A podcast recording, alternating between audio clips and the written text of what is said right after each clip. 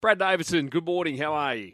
Yeah, morning, Jared. Morning, everyone. How are we, guys? Very well, thank you. Let's wrap what we saw at Rosehill on Saturday and your take on our Cobra Sun, which uh, broke the track record there.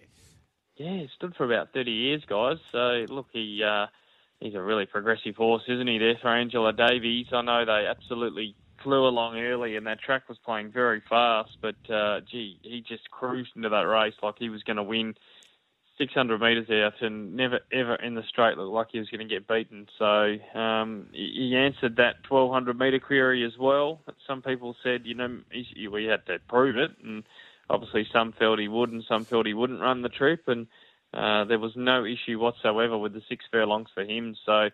Look, it'll be interesting to see what they, they do with him now and, and what they target. But look, he just keeps going through the grades and a horse that uh, really the sky's the limit. So uh, terrific win there on Saturday, and um, yeah, a horse that's definitely going places, and probably one of the finds of the, the summer so far in, in Sydney racing. Can I ask then, Dave, uh, how will you uh, assess him when you're rating him for his like next start, just going on time, and you think the track might have been, you know, playing to his favour, like a fast fast track. How do you go about putting that into your assessment next time he races? Yeah, well, obviously I use a lot of ratings laws, and he'll come up very uh, well in the ratings simply because of that overall fast time and the, the fast speed. I'll bring him back a bit off that because the fact that they went so fast early. So I always think that um, even the ratings that I get, sometimes they get a little bit over, sort of overplayed simply because of that, that fast speed means they're going to run a fast time overall, where you know, a lot of the times when they walk early, um, they're not able to run fast times, no matter how fast they sprint home. So look, I'll bring him back a bit, but saying that he'll uh, he'll whatever race he goes to, I'm sure he's going to be pretty short in because um, you know it was such a dominant performance. He's ticked that 1200 box, and I think it's fair to say. You know, you look at all his early racing; it was all over sort of a thousand meters and and uh, journeys like that. And I think he's, you know, his best journey at least is going to be 1200 meters. So I think that last performance is definitely his best, but it's also the first time he's got to 1200 metres in his career. So it's pretty exciting for him, and um, no doubt he's going to be hard to beat, but he's going to be probably hard to find as a as a genuine bet for me because he's so dominant there the other day. The bookies are going to put him up nice and short. So um, yeah, it's just going to be a case of of having to sort of watch and and see if uh, yeah see if you get the right sort of price, I suppose. Lady of Camelot will be hard to beat in the Blue Diamond. It looks like the Waterhouse Bott Stable are going to split some of these two-year-olds up.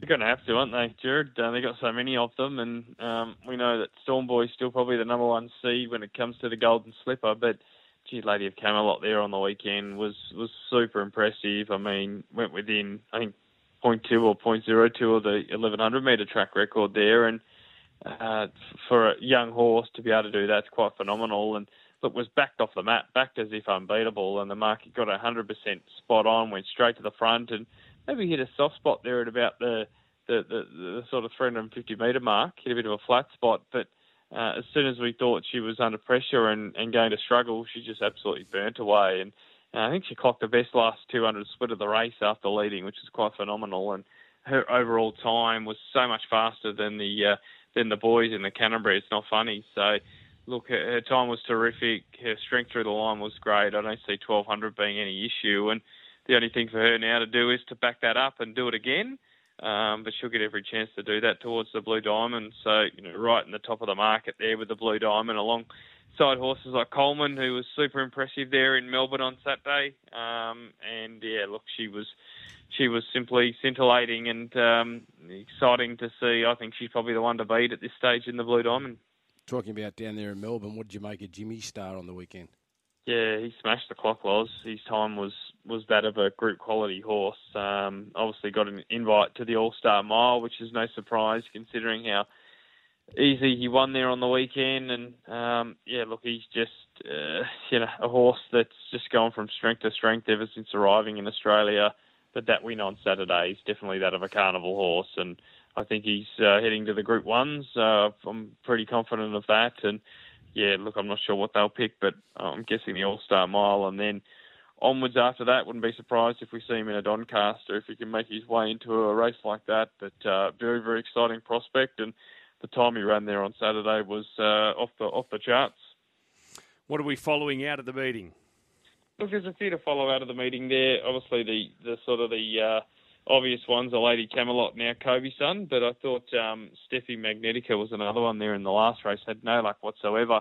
Probably should have gone close to winning the race. Just um, went to go for a run at about the 300 and couldn't get through, and the jockey, the horse and jockey almost came down, and then got to the outside and rattled home late. So look, our Kobe Sun, Lady of Camelot, and uh, Jimmy Star, probably the, the obvious three, but uh, Stiffy Magnetica I thought was um, yeah one of the hidden runs of the day. Any forgives or any bins on the weekend?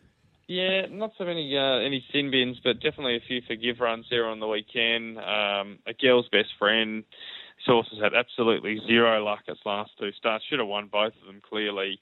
Um, and Robusto was the other one there that should have won on the weekend. Just got held up till about the 150 and flashed home, but it was all too late by the time he could get out of that pocket. Baller pulled up lame, Majorati pulled up lame, and uh, Conrad unfortunately bled, so he'll have the three months off. So they were the uh, forgive file there out of uh, Saturday. Thank you, Davo. Have a good day. No worries, guys. We'll chat tomorrow.